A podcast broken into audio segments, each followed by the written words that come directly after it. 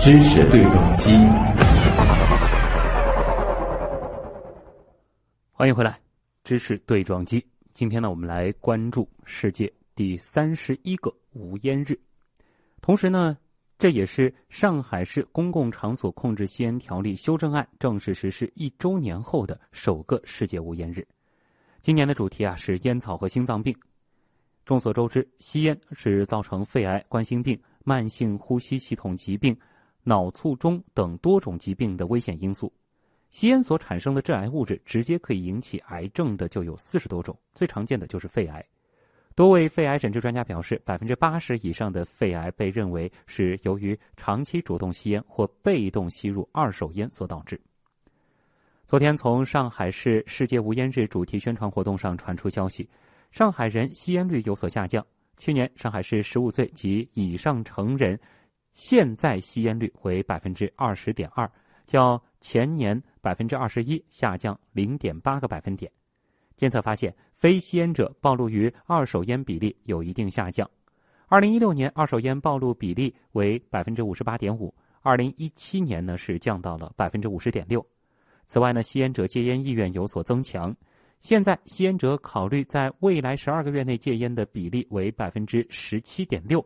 有百分之三点五计划在一个月内戒烟。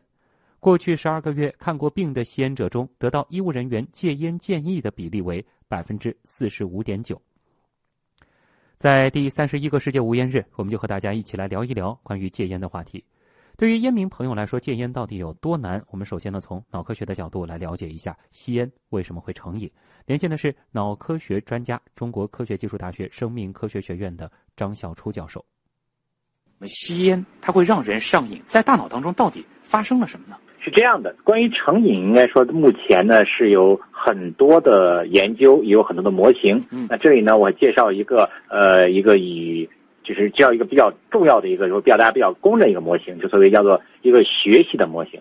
因为成瘾的这个，他认为呢，这个模型认为这个行为的学习在成瘾的初期呢是起了重要的作用的。嗯，比如说呢，咱们对于一定环境下呢，这个大脑呢会根据经验呢，就是你做做任何一件事的时候，比如说，假如说例子，就举个例子，就说，比如说大家刚开了收音机呢，听到你这个台，然后听到这个节目之后呢，他可能首先有个预期，嗯，到底听这节目到底能得到什么样的收获呢？对吧？他会预期。那么根据预期呢，我们会采取相应的行动。那么但是得到预期之后，比如说我听了这个节目，发现呢得收获很大。那么你的预期呢就会高于你你的收获呢就高于你的预期，会得到一个正的预期误差。嗯，也就是说这个奖赏刺激呢比我们预想的要好，所以说呢我们就会更愿意去重复这样的行为和行动。那么药物成瘾的过程，包括我们的吸烟的过程，实际上跟此非常相近。就是首先是偶然的一个吸烟或者服药的一个行为，嗯，导致了很高的快感或正面效果，这样会产生一个很强的正面的一个预期误差。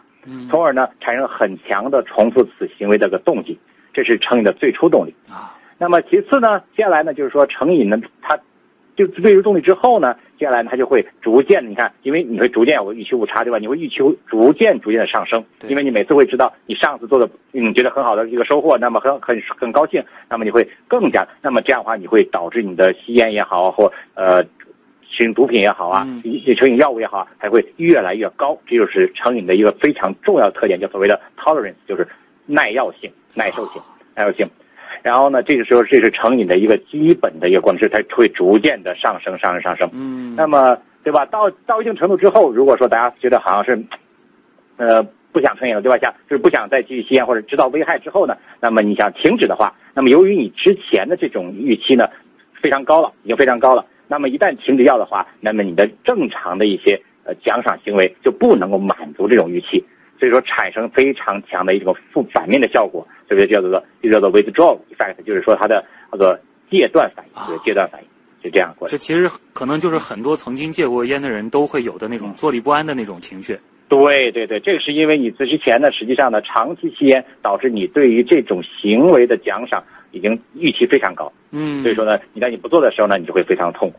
嗯，在了解了如何成瘾的机制之后啊，接下来就要说一说如何来戒断这种成瘾机制了。戒烟到底有多难呢？如今也有很多高科技、黑科技的戒烟手段，这到底有没有用呢？我们节目的另一位主持人唐月之前也是采访过瑞金医院呼吸与危重症医学科的主治医师、上海科普作家协会健康专业委员会控烟组组长、中国控制吸烟协会全国理事周建平医生。我们一起来听听他的说法。周医生你好。哎，你好，你好。嗯，周医生可以说是这个戒烟领域的专家了啊。首先，我们就想替大家问这个问题，就是数据方面，可能要从你这儿了解一下，您目前接触到的大概戒烟的烟民有多少？就以瑞金的这个控烟门诊为例啊，嗯，就是我们这儿的控烟门诊大概的情况呢是每周只有一次，嗯，而一次呢大概是一个下午，就每周三的下午一点半到四点钟这样一个时间段，嗯。那么每一次的这个来主动来戒烟，或者说寻求戒烟帮助的这样一个烟民人数呢，大概在二十个左右。哦，那也就是换而言之，我们大概乘以一下一年的这个时间，去年二零一七年，所以第一次超过了一千人次。嗯，明白。所以应该说较前两年来说，这个人数是有明显增加的。对，明显的增加。那呃，您有没有一个大致的数据统计，可能帮助多少人可能成功戒烟呢？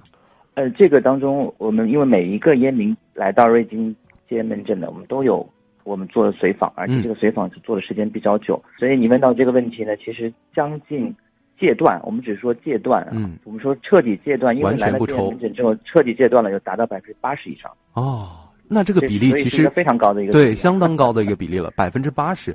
对，就是按照一年的时间来算嘛，就是在一年的这个随访期当中，事实上他们通过戒烟门诊的这样一个。咨询寻求帮助之后，他们就彻底和这个烟做一个了结了。嗯，所以我们说这个实际上我们去做戒烟的这个控制啊，实际上效果应该说是非常好的吧？应该说，事实上，我觉得现在大众媒体上一直在说的这个问题，其实戒烟难这个事情。它的根源当然有很多前面谈到的成瘾性这个问题，对，但是还有一个很重要的就是我们知其然，但不知道怎么去面对这个事情。嗯，所以大多数我们接触到烟民，其实给我们提出的第一个最大的困惑，或者他们之前在戒烟门诊之前碰到戒烟当中最大的问题，就是医生，我知道吸烟有害健康，嗯，但是我发现很难找到一个人或者一个场所或者一篇内容告诉他。怎么去摆脱这样一个有害健康的这样一个行为或者这样一个物质？也就是说，这才是戒烟难的一个非常重要的一个困境或者难点嘛。嗯，就是说，大家观念有的，就是我们知道吸烟是有害健康的，但是呃很难做，就是这个方法论到底去哪里找？这个是大家的一个。所以这个就我们内部会有一个，就戒烟门诊，大家几个戒烟门诊医生之间，我们其实都会有这样一个流传的一句话嘛，就是说世界上最简单的事情就是戒烟。为什么？因为很多资深的烟民会跟我们说：“周医生，我已经戒了成千上万次了。”所以你看，这么简单的一件事，他可以做成千上万次，对不对？所以这个反过来说明，戒烟这件事真的是非常的不容易。其实，对，其实也是一个反衬出来，戒烟其实也是有一定难度在啊。那我们就先来说一说啊，我们常说这个吸烟危害健康，危害健康。那从医学上的角度来说，吸烟都有哪些具体的危害？周医生能给我们解答一下吗？这个事情呢，我觉得就是大家可能听过很多。那我今天想讲的这个吸烟有害健康，其实从我们从头到脚，吸烟几乎是没有任何的好处。这这个我觉得可以从总体来讲。嗯，你比如从头，这吸烟会导致脑血管疾病。那我们的脑子上的这个血管，包括现在大家可能听到过，其实每年到冬天有很多脑卒中，就是我们说传统意义上的脑梗。其实这些病人当中，如果你是长期吸烟的，这种脑血管意外发生的这比例是比正常人。或者健康人群是要高很多，嗯，那么这是第一点。那么第二个，眼睛、口腔，大家可能过去的概念当中，我特别要提醒的就是，大家觉得过去的观点是对肺、对心脏，对吧？我觉得大多数人可能想到的是肺癌啊这些。事实上，你真正去想这件事情，烟从哪里进去？烟从嘴里进去，所以是口腔。其实从口腔，其实口腔癌，大家不要小看这件事情。其实口腔的这个疾病，因为烟草导致的口腔，包括牙齿，嗯。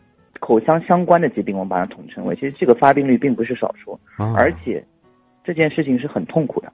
嗯，因为口腔是影响到美观的。对，你说我这个脸这个缺了一块，少了一块，因为抽烟导致口腔癌，我必须要做手术，把一部分的这个脸要去掉。哦，那这是一件很再往下，其实顺着这个烟草下下行的这个顺序，大家可以看得到咽喉部。对，很多人会得喉癌，喉癌的人也是很恐很艰辛的，因为他们讲话是没有办法，因为我们的咽喉部或者我们的声带其实就在喉部。发声位置，嗯，对，也就是说，如果我们现在是得了喉癌的人，发声的话，他必须把自己这边喉部这有一个相当于形成一个和空气相接连的这样一个自天然的通道，嗯，他必须堵上这个通道才能发声。哦，所以这些人他其实生活质量是受到非常严重的影响。对，所以再往下，可能就是大家传统意义上说的肺。嗯，肺有我们现在可能大家听到过的老半支，肺癌那是肯定是更加不用说了，这个是直接相关的。再往下，肺下面就是心脏，再往下就是肠、胃肠道，那这些都有关，甚至再往下我们的脚。所以这一系列的这些从头到脚这些相关的这些身体的所有的器官也好，这些组织也好，其实事实上都会受到长期啊，我们这边指的是长期这种烟草的这个危害。嗯，所以长期吸烟的人，真的，我们这边虽然说是大家都懂这个道理，对，但是还是想通过这个这个媒介，还是告诉大家，大家慎重考虑这件事情。嗯，吸烟这件事情的对身体造成的危害是百分之一百，但很多人就会反过来说，那医生，你看我抽了这么多年烟，感觉没事啊。嗯，那么换句话讲，这种没事可能是暂时的，嗯，你不能保证这个没事它是一辈子的，对不对？对，所以这种情况下，我觉得如果大家对自己的健康，其实每个人的这个身体健康面临很多威胁了，嗯，也不光是吸烟一个威胁。对，但是我觉得我们的最基本的这个，我们有个健康中国的一个大概念，就是基本的一个思路，就是希望大家在已知的威胁或者自己可控的威胁能减少一个就算一个，对，我觉得这是比较重要的。嗯，其实也是呼吁大家来关注自己的身体，不要觉得说，即使你已经知道它的危害了，你就更应该去戒掉它，而不是说因为我不知道怎么办而无法寻求帮助这样子的一个途径来对，找借口。现在的现在的其实有很多途径可以可以了解怎么去真正意义上是戒烟。嗯所以我觉得根源性在解决戒烟难这个问题的一个根源性的或者说前提来讲的话，我觉得第一步大家应该要知道，就是你首先要树立戒烟的这样一个正确的思路，对，就是你首先要知道你愿意去戒这件事情很重要。嗯。很多人烟民说我这个我根本不想戒，医生你不要跟我说了，你也不要来劝我。了，我我根本就不会去戒。但是啊，这边我们真的是结合实际临床的情况，嗯，我每每去急诊，你去看，在这个环境当中，你去看这些病相对来说比较重的急症或者叫重症这些病人，尤其是男性啊，嗯。的确是抽烟者居多。其实吸烟的人的肺的本身的免疫功能会下降，嗯所以同样去抵御类似像病毒啊、像细菌这种对身体、对肺的这种侵害，它的功能或者免疫的抵抗能力，它就是显著要下降。嗯，所以所以这个是一个直接或者是一个间接的一个损害了。嗯其实，明白，所以也就是大家，如果你只是听说过吸烟危害健康，或者知道吸烟危害健康，那今天就了解到了具体危害，其实就是从头到脚都有危害啊。所以我就对我觉得，所以对大家来讲的话，就是大家可能觉得这个危害和自己没有关系，嗯，或者说这个危害离自己很远，其实并不是这样。对，一旦当那个危害转化成实际的你个人的体验的时候，这个你再说医生我想去戒烟，其实这个就是意义真的不是这么大了。其实，对，就晚了。对，这里周医生也提到了一个特别关键的问题啊，就是说，一般来说，要吸烟到什么程度，或者说这个吸烟危害身体到严重到什么程度，会急需要戒烟，或者说您在戒烟门诊当中接诊的这些病例当中，他们通常是什么情况下才会主动去寻求帮助？所以这个就涉及到我们其实其实我们对每一个来戒烟门诊这些烟民，其实都会做一个基本的我们说戒烟动机的筛查。嗯，这个就是一个很很直接的戒烟东西，就是你为什么要戒烟？对，所以这个当中其实分几块，第一块就是我们刚刚谈到因病而戒，嗯，因为他得了病了，这个比如说他我刚刚提到脑血管疾病啊，或者肺部的这个疾病，或者心血管疾病，嗯，医生就会很明确的告诉你，你再不戒，你的生活质量会越来越差，你这个病吃药也不管用，对，那么他这个叫不得不戒，嗯，或者叫因病而戒，那么这些呢大多数是被动的，对，因为已经得了病了，你再不戒，其实他可能这个这个无计可施。人对 他就完全没有办法控制这个疾病发展的速度。第二个就是很多人，其实这部分人，我们发觉从去年这个立法之后，其实越来越多的就是什么，就是在本来是举棋不定的这一批人，嗯这批人的特点呢，一个是中年为主，嗯，一般是四十岁到五十岁左右，男性居多。那么这些人呢，他其实身体还处在一个相对比较健康的一个状态。嗯没有明确的这个疾病史，但这个过程当中呢，会出现他自己本来是有戒烟意愿，因为他知道他有一定知识的，因为他知道这个吸烟对身体不好。对。但是呢，过去呢一直是反反复复，反反复复，犹豫之中啊，他想戒又觉得哎呀戒不掉，想戒又戒不掉，很矛盾。其实大家知道，在有顶的地方是不能抽烟的。嗯。比如说火车站，比如说在坐火车的过程当中，很多人是不能在车厢内吸烟的。嗯。所以这种情况下，使得他吸烟可以自由吸烟的空间进一步受到压缩。对。那么这些人他就会说：“哎呀，既然如此，那我干脆就把烟戒掉了。”那么他就会通过各个。比如说网络的平台去寻找哪里可以可以帮助我戒烟，所以他就找到了戒烟门诊，嗯，来寻求帮助。这一部分人其实现在是越来越多的。那么第三部分人，就是因身边有成功戒烟的人，深受了这个影响，哎，这个是群聚效应。因为大家知道，这个吸烟的人有个特点，就是喜欢大家凑在一块儿，对吧？我们这个中国有一个不好的一个大家观察就会看到这样的大家一般来说，几个烟民在一起，大家动作是哎，拿一盒烟出来，你一根我一根他一个，嗯，对吧？好兄弟你我他嘛，所以基本上是这样的一个情况。所以戒烟的时候，它其实也有这个效应。你比如说这一个群体当中啊，过去一直这个抽烟的这个搭子当中，如果有一个人他可能成功戒烟了，嗯，完全不抽。哎，刚开始的时候，这些些以前一起吸烟的人会嘲笑他，哎呀，你这个是戒什么烟啊？不要戒，戒不成功的不会怎么样。哎，结果这个人成功了。其实这种触动是很大的。这种触动说啊，哎呦，他这个跟我一样，一抽了二十年烟，怎么突然就戒掉了？还真的戒成了。而且你看他戒完，人很很各方面的状态很好啊。嗯。对吧？这个这个也不说唇红齿白吧，至少他整个人的精神面貌焕然一新了。嗯，这些触动是非常大，而且是最直接的。对剩下的以前跟他一块抽烟的那些人，其实来讲，他也会暗暗下决心去戒，甚至就会问他去哪里戒？你是怎么戒掉的？怎么戒？对。哎，是用了什么方法戒掉了？能不能给我们提供一下？我们也去。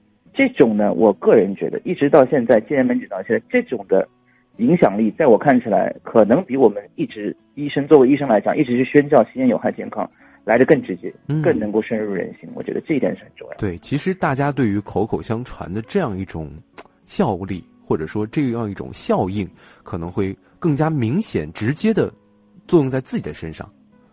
对，因为很多人他在来我门诊之前，其实经常会问我第一个问题：周医生。你就像您刚才问我的问题，哎，有多少人戒成功？这是第一件事情。嗯。第二件事情，他会问第二个问题：周医生，你这边到底能不能戒成功？所以其实很多人来戒之前，其实都是抱着这两个很大的困惑来我戒烟门诊。但事实上，最后当他们成功的戒完烟之后，大多数人他们都会相信这件事。其实戒烟能行，嗯，而且戒烟是一定能行。那呃，我们刚刚讲到这个反反复复戒烟的，这个可能在很多老烟民当中也是。常常出现的一个问题就是他戒烟戒一段时间了，他可能又又抽上了，然后又戒烟，这样子一个反复。那这里可能很多人都会疑惑啊，就是说，呃，突然不抽烟，身体反而出现各种不适，有的会比如说感冒发烧啊，有的会发胖，甚至流传着这样一种说法，说突然戒烟会打乱身体的平衡，反而对身体不好。这种说法有科学依据吗？呃，我觉得这是一个就像一个基本的一个常识一样啊。为什么？其实。接触过烟民或者自己在广播前收听这个节目，如果自身是烟民的人，大家应该很清楚一件事情。我们以一个男性为例啊，嗯，比如说以一个四十岁左右的一个男性为例，大多数如果男性开始抽烟的时候，大家会发现，基本上是在啊，我们说大多数情况十六岁左右，嗯，十六到十八岁，也就是从高中迈入到大学这个阶段，嗯，如果按学历来算的话，那么这个阶段到四十岁的话，他也就是已经已经超过二十年的烟龄了，嗯。这个阶段，我为什么要说这个事情？大家就会发现，烟这件事情其实是一个长期的一个习惯，二十多年。其实你能够养成二十多年这个习惯，其实这个习惯要戒掉，从道理基本的逻辑来讲，这本来就是一件很难的事情，对不对？嗯。这这个这是一个大家是一个常识。对。那更不要说我们前面提到的一个成瘾性的机制。嗯。就是刚刚提到科学性的这个依据当中，尼古丁也就是烟草当中最容易成瘾的这样一个物质。嗯。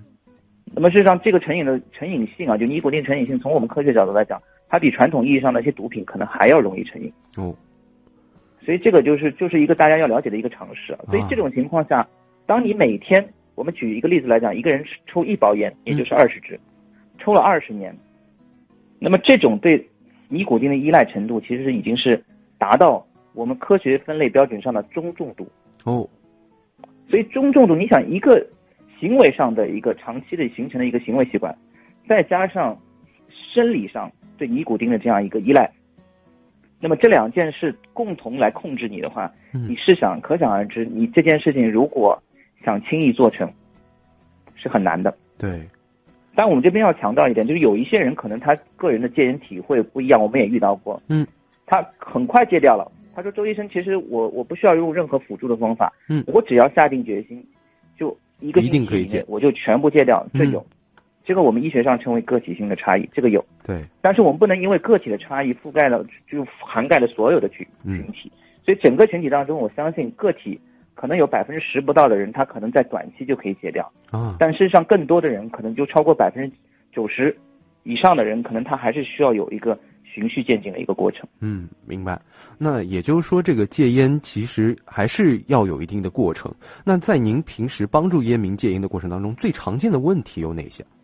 其实最主要的是大家对戒烟的这个过程不了解，我觉得这是现有戒烟接触到所有烟民当中最最直接的一个问题，也是最现实的一个问题。嗯这个问题如果能解决好，其实大多数人应该是能够很好的去控制自己的这个戒烟的这个行为。第一个就是不了解过程，所以盲目盲目戒烟。哦，什么盲目戒烟？就是不不不分青红皂白，就也不也不了解任何的这个戒烟过程，就认为戒烟就是今天抽就一天说不抽一就不抽包两包，嗯明天就一根两根都不抽了。嗯，就说不抽就不抽。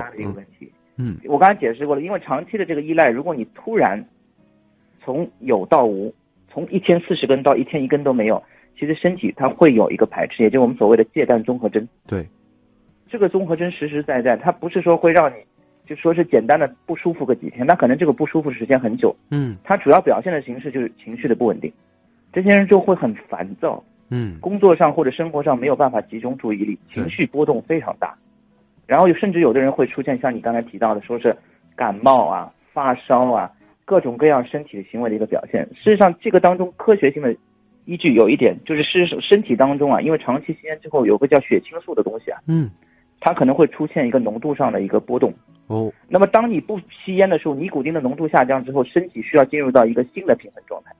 那么新的平衡当中，它有两个目的，第一个是清除尼古丁，就把身体当中过多的这个不断积累的尼尼古丁逐步清除出身体当中以外。对，那么第二个呢，就是需要使得自己身体当中这个所谓血清素的这样一个物质达到一个新的平衡。嗯所以这个过程它不是这个冰冻三尺非一日之寒，所以它没有办法通过一次简单的一天或者两天的行为就让身体彻底恢复到一个新的平衡。大家想一想，这是二十年甚至三十年、四十年更长的这样一个日积月累，明白怎么。可能一两天就马上就恢复到正常？这个很难，所以不可能是不科学。快刀斩乱麻、一刀两断的这样一种局面出现。你快刀斩乱麻，我觉得思维上可以，嗯，但行为上，我可觉得大能还是要家要有一个循序循序渐渐进。这也是为什么我们要去，我非常建议啊，也在这呼吁一下，就是希望大家能够，我们的戒烟门诊有一个最基本的一个速度，就是来了之后，你可以告诉我们你所有的困惑，我们答疑解惑。嗯但是这之后，我们非常建议大家来戒烟门诊的一个原因，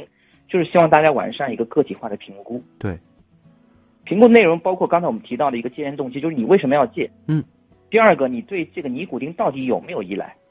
就有的人没有依赖，他很轻松就可以戒掉，但这些不是你说有就有，我说有就有，这需要特客观的一些我们的医学的一些资料去做评估。哦，第三个呢，我们非常建议大家来戒烟门诊呢，是希望做一个叫一氧化碳的检测。嗯，一氧化碳检测呢，大家是知道，在烟草燃烧的时候会形成一些不充分燃烧的一些有害的物质，一氧化碳就是其中之一。嗯，大家可能对一氧化碳有概念，就是每年到冬天可能有煤气中毒，我不知道大家知道这个事情。嗯，就煤气中毒，其实它主要的原因就是因为一氧化碳。对，但烟草没有这么毒，因为它每次是少量吸入的。嗯，但是通过一氧化碳的这个检测，我们就可以明确这些烟民是否存在身体当中蓄积的一氧化碳。那么这个就是一个很不好的一个提示信号，哦就告诉你身体当中事实上你蓄积了很多的一氧化碳。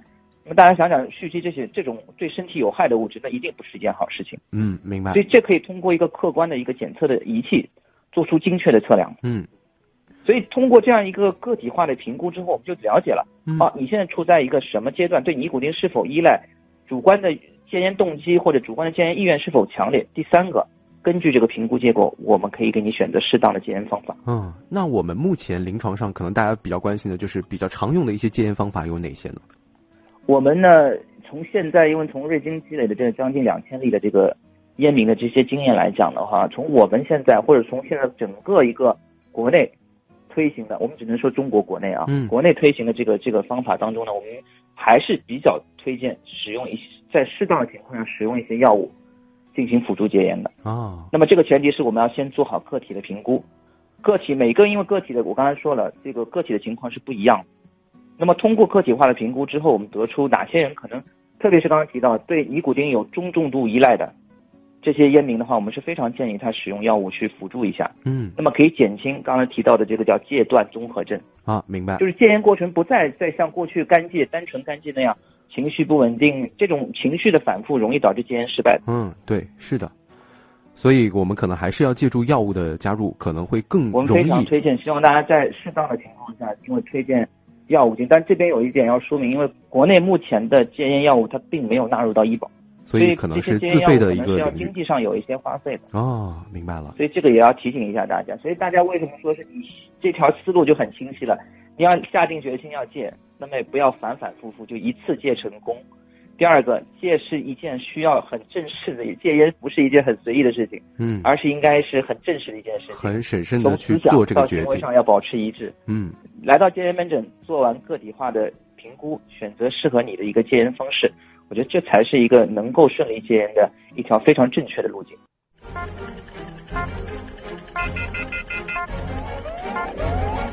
知识对撞机，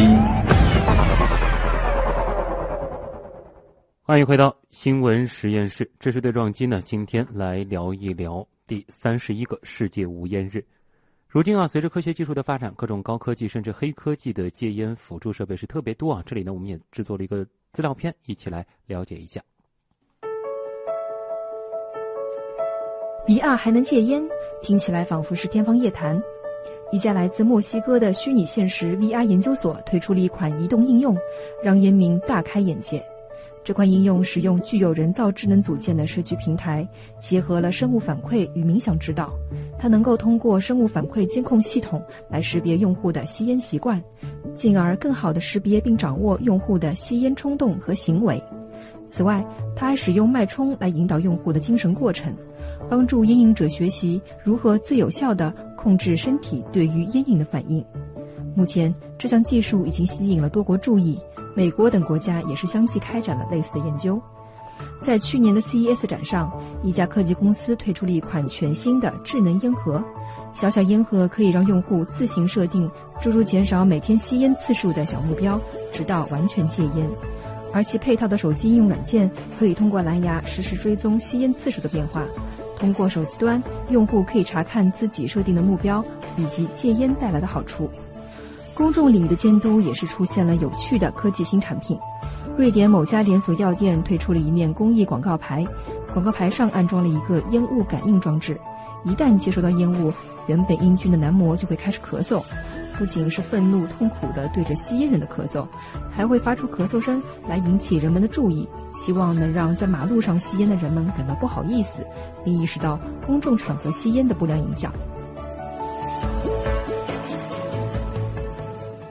那么短片当中提到的几款高科技戒烟辅助工具到底有没有用呢？我们接下来听一听周建平医生是怎么说的啊。呃，事实上呢，我觉得我们需要肯定的是，说明很多人还是对戒烟这件事情啊很关注，对不对？所以他们才会研发了很多类似像 VR 的技术啊，包括那个智能烟盒啊。其实它这些技术呢，它核心的思想其实就是希望提醒所有在戒烟的人关注自己在戒烟这件事情。对，它只不过它的形式刚刚说了，它可能有一个提醒功能。嗯，实际上在国内呢也类似的有很多类似啊，这个我们就不打广告，但是有很多类似的 APP 其实也是在做这样的事情。嗯吸烟这件事情呢，它和传统的这个疾病可能还是不一样。嗯，因为大家要知道，这个有慢性病，比如说高血压、糖尿病啊，这些这些病人，你会发觉他经常会很很老实、很规矩的去吃药。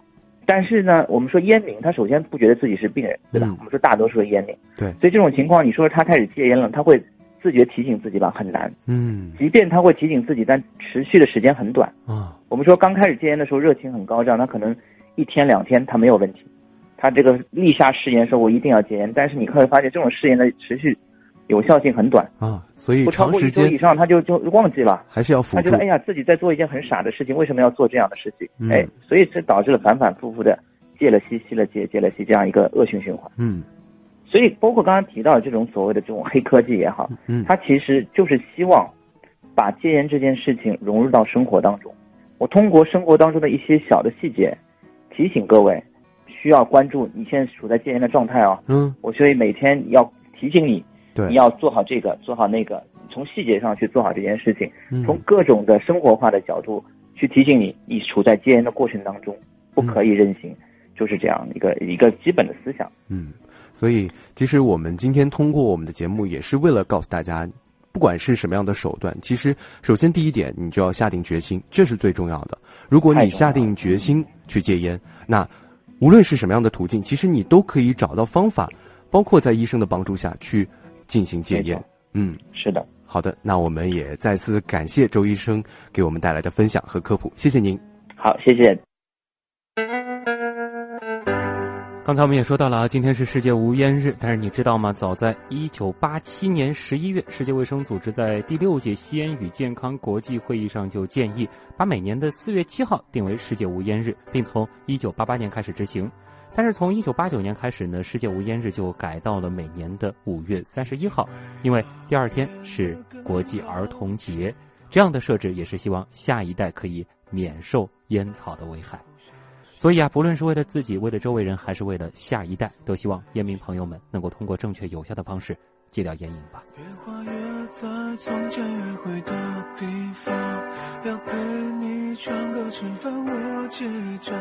好了，各位朋友，以上就是今天新闻实验室所为您带来的全部内容。监制音乐评盛燕姿，编辑王威，我是旭东，明晚见。